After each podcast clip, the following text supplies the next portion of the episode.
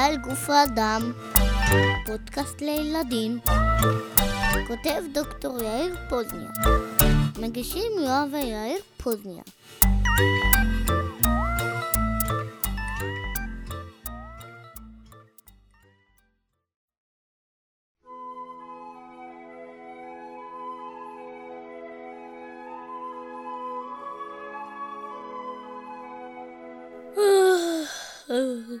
טוב, יאללה, ישנתי מספיק.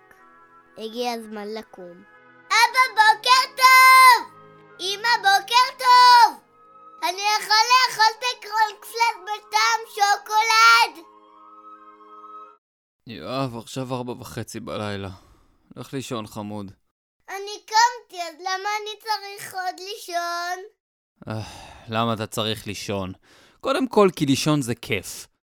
אני לא יודע למה, אבל זה משהו שאתה מגיל קטן לא נתפס אצלך. לא נתפס, לא יודע למה. אבל האמת היא ששינה היא פעולה מאוד מאוד חשובה לגוף האנושי, וגם לגוף של בעלי חיים אחרים.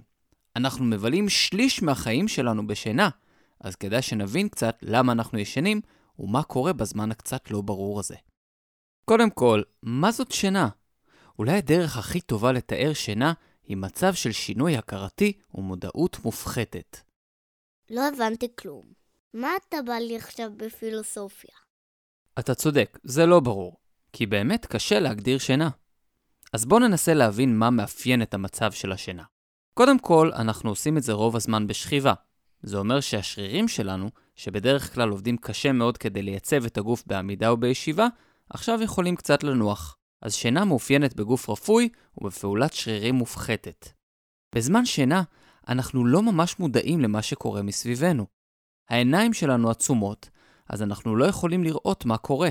אם אנחנו ישנים חזק, לפעמים לא נשמע גם את הקולות שמסביבנו. אנחנו לא מרגישים את עצמנו ישנים.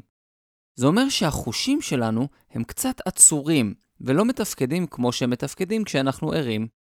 בעצם אין לנו את היכולת להגיב לגירויים כמו בזמן של ערות. למשל, אם נזרוק כדור לאדם בזמן שהוא ער, כנראה שהוא יתפוס את הכדור, אבל אם נזרוק כדור על אדם ישן, כנראה שנפגע בו. אל תנסו את זה בבית. באמת, אל תנסו. זה כואב.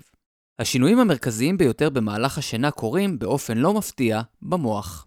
היום יש כל מיני שיטות מגניבות לדעת אילו חלקים של המוח פעילים בזמן השינה. בשיטות האלה אפשר לצלם תמונות של המוח, שבהם החלקים הפעילים נצבעים בצבעים שונים. לכן אנחנו יודעים היום שברוב זמן השינה המוח באמת פחות פעיל. תאי המוח מנצלים את הזמן הזה כדי לחדש את מאגרי האנרגיה שלהם. החלקים שכן פעילים כל הזמן הם החלקים שנמצאים בגזע המוח, שדואגים שהלב שלנו ימשיך לפעום ושנמשיך לנשום גם כשאנחנו ישנים. חלקים אחרים במוח פועלים במרץ כשאנחנו חולמים, אבל לזה נגיע עוד מעט. תנסו לתאר לעצמכם מה קורה לגוף שלכם לקראת הערב. אחרי יום שלם שבו הייתם בגן או בבית הספר, רצתם, למדתם, השתוללתם עם חברים, הייתם בחוגים או בטיולים, לקראת הערב אתם מתחילים להרגיש עייפות. פתאום השרירים שלכם קצת כואבים, העיניים שלכם נעשות כבדות, ואתם מרגישים צורך לשכב. אצל כל אחד תחושת העייפות מגיעה בשלב אחר של הערב, אבל תשימו לב, היא תמיד מגיעה. זה כאילו הגוף שלנו יודע מתי הוא צריך לישון. בשביל להבין מאיפה מגיעה תחושת העייפות, אנחנו צריכים להבין שגם לגוף שלנו יש שעון משלו.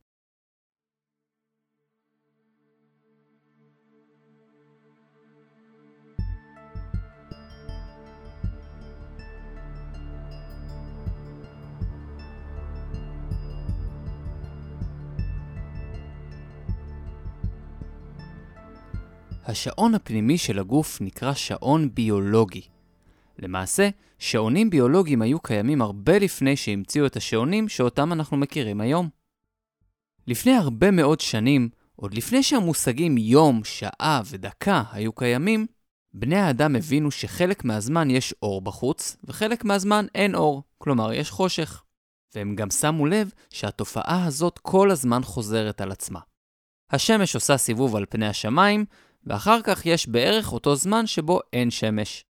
אז נכון שזה קשור גם לעונות השנה, ונכון שזה קשור גם למקום שבו אנחנו נמצאים בכדור הארץ, אבל עוד הרבה לפני שהיו בני אדם, הגוף של בעלי החיים הגיב לנוכחות של השמש. כלומר, אנחנו מתנהגים בצורה מסוימת כשיש אור בחוץ, ובצורה אחרת כשאין. זה השעון הביולוגי. במשך מיליוני שנים, גופם של בעלי החיים הותאם לפעולה מחזורית שקשורה באופן ישיר לזמני האור והחושך שבחוץ. במוח שלנו יש בלוטה קטנה שקוראים לה בלוטת האצטרובל. כן, אני יודע, זה שם מצחיק. אבל הבלוטה הזאת מייצרת חומר חשוב מאוד שנקרא מלטונין, או הורמון השינה. אתם זוכרים אולי שבאחד הפרקים הקודמים אמרנו שהורמון הוא מין שליח קטן שהמוח שולח, ואומר לתאים שלנו בכל הגוף מה הם צריכים לעשות. אז ההורמון מלטונין גורם לגוף שלנו להרגיש שהוא צריך להתכונן לשינה. מלטונין יוצא לפעולה כל יום כאשר החשיכה מתקרבת.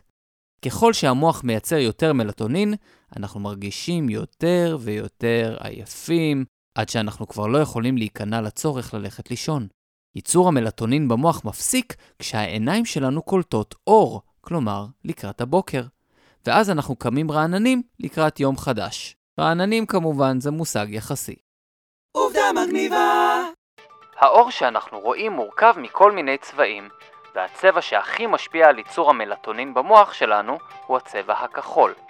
כשנקלט אור כחול בעיניים שלנו, המוח מתבלבל ומפסיק לייצר מלטונין, ואז אנחנו עשויים להרגיש פחות עייפים, למרות שאנחנו בעצם כן.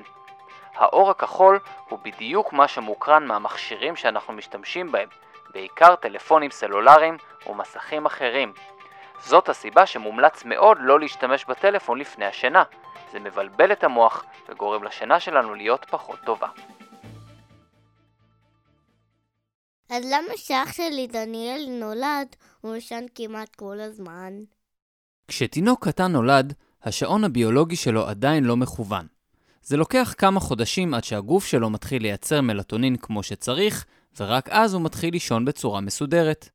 זמן השינה שאנחנו צריכים גם משתנה ככל שאנחנו מתבגרים. אז כמה זמן אתם צריכים לישון? אם אתם יותר גדולים מגיל 3 אבל פחות גדולים מגיל 5, מומלץ שתישנו בין 10 ל-13 שעות בכל לילה. אם אתם יותר גדולים מגיל 5 אבל פחות גדולים מגיל 10, מומלץ שתישנו בין 9 ל-11 שעות. לאנשים מבוגרים מומלץ לישון בין 7 ל-9 שעות בכל לילה. מחקרים מוכיחים ששנת לילה טובה מחזקת את מערכת החיסון, מחזקת את היכולת המוחית, מאפשרת לנו לצבור אנרגיה, ועוזרת בהפרשה של הורמונים חשובים, כמו הורמון גדילה. בנוסף, השינה שלנו מחולקת למחזורים, כלומר חלקים שחוזרים על עצמם כמה פעמים. בשלב הראשון, אנחנו ישנים שינה יחסית קלה, ולאט לאט מאבדים את המודעות לסביבה. זאת ההרדמות. בשלב השני, המודעות יורדת עוד ופעילות השרירים נחלשת, וזו שינה קצת יותר עמוקה. בשלב השלישי, מגיעה שינה עמוקה מאוד, ולאחריה מגיע השלב המעניין ביותר, שלב שנקרא REM. באנגלית זה ראשי תיבות של תנועת עיניים מהירה. בשלב הזה חוקרים גילו שהעיניים שלנו כל הזמן זזות במהירות מאחורי העפעפיים הסגורים. שלב REM הוא שלב החלומות.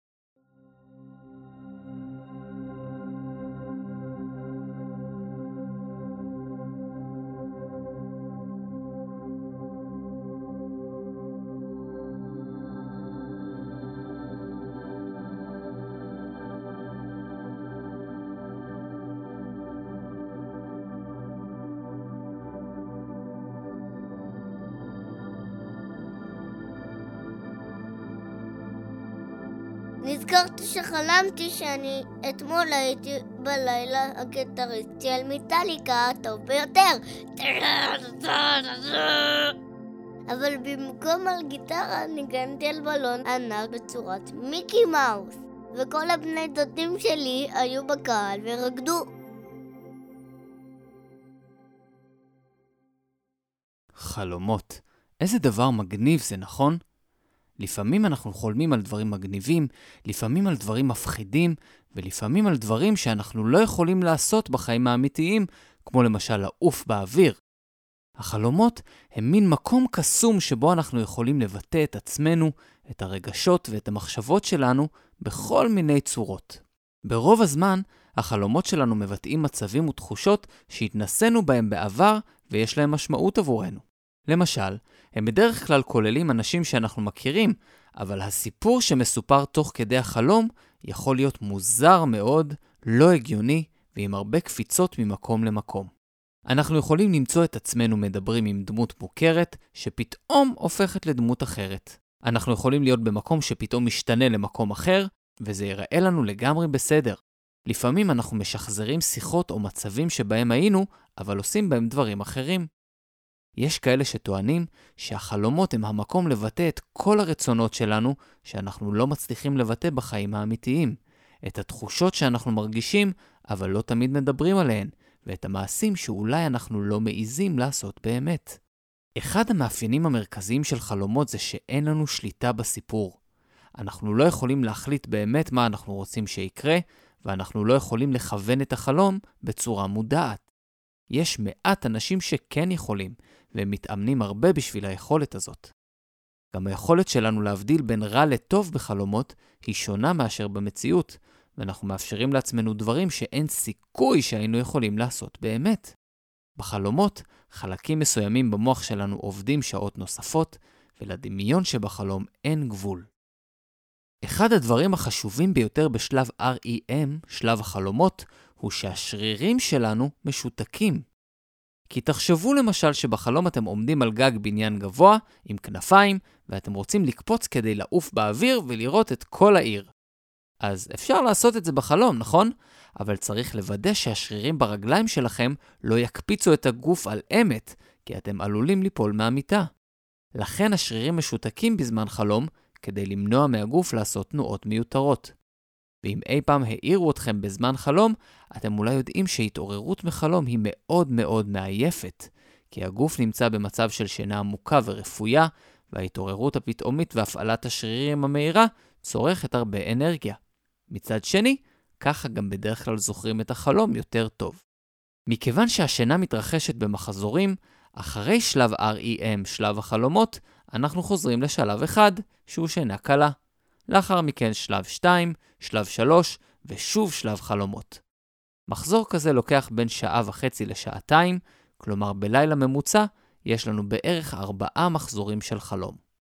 אז אף אחד לא באמת יודע למה אנחנו חולמים, אבל מדענים ופסיכולוגים חושבים שזה מאפשר לנו לחשוב באופן לא מודע על דברים שמפריעים לנו ולפתור אותם. ואולי אפילו שזה דבר שמחדד את הזיכרון שלנו. לפעמים החלומות הם רעים, ואנחנו חולמים על דברים שמפחידים אותנו, אבל אנחנו צריכים לזכור שזה תהליך טבעי במוח, וזו בסך הכל דרך להתמודד עם דברים לא נעימים, אבל בסביבה מאוד בטוחה, בבית שלנו ובמיטה שלנו. כשאני הייתי קטן והייתי חולם חלומות רעים, הייתי מרגיע את עצמי באמצעות שירים. פשוט הייתי שר לעצמי בראש את השירים שאני אוהב, עד שהייתי נרדם שוב עם חלומות הרבה יותר נעימים. ומה איתכם? אתם זוכרים על מה חלמתם בלילה? אבא, כל הדיבור על חלומות טייב אותי. אני חושב שאני אחזור ליד. מה? עכשיו שבע בבוקר, יואב, צריך כבר לקום לגן. אז מה למדנו היום? שינה היא דבר חשוב מאוד לתפקוד הגוף, והיא מאפשרת לו לנוח, לצבור אנרגיה ולתפקד יותר טוב. לגוף שלנו יש שעון פנימי שיודע מתי אנחנו צריכים לישון, והוא נשלט באמצעות הורמון שנקרא מלטונין. השינה מחולקת לכמה שלבים שחוזרים על עצמם, ואחד מהם הוא שלב החלומות. חלומות הם נושא מרתק שעדיין לא ממש ברור למדענים ולפסיכולוגים. אולי כשאתם תגדלו אתם תהיו חוקרי חלומות, ואולי תמצאו דרך לשלוט בחלום ולכוון אותו. דרך אגב, יש דרך כזאת. בקשו מההורים שיחפשו בגוגל חלום צלול. אז תדאגו לזה שאתם ישנים מספיק שעות בלילה, תחלמו רק על דברים טובים, ותנו לגוף לעשות את העבודה.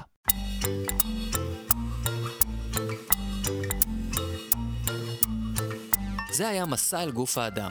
אני דוקטור יאיר פוזניאק. פרקים נוספים באתר הבית שלי, ypscience.com.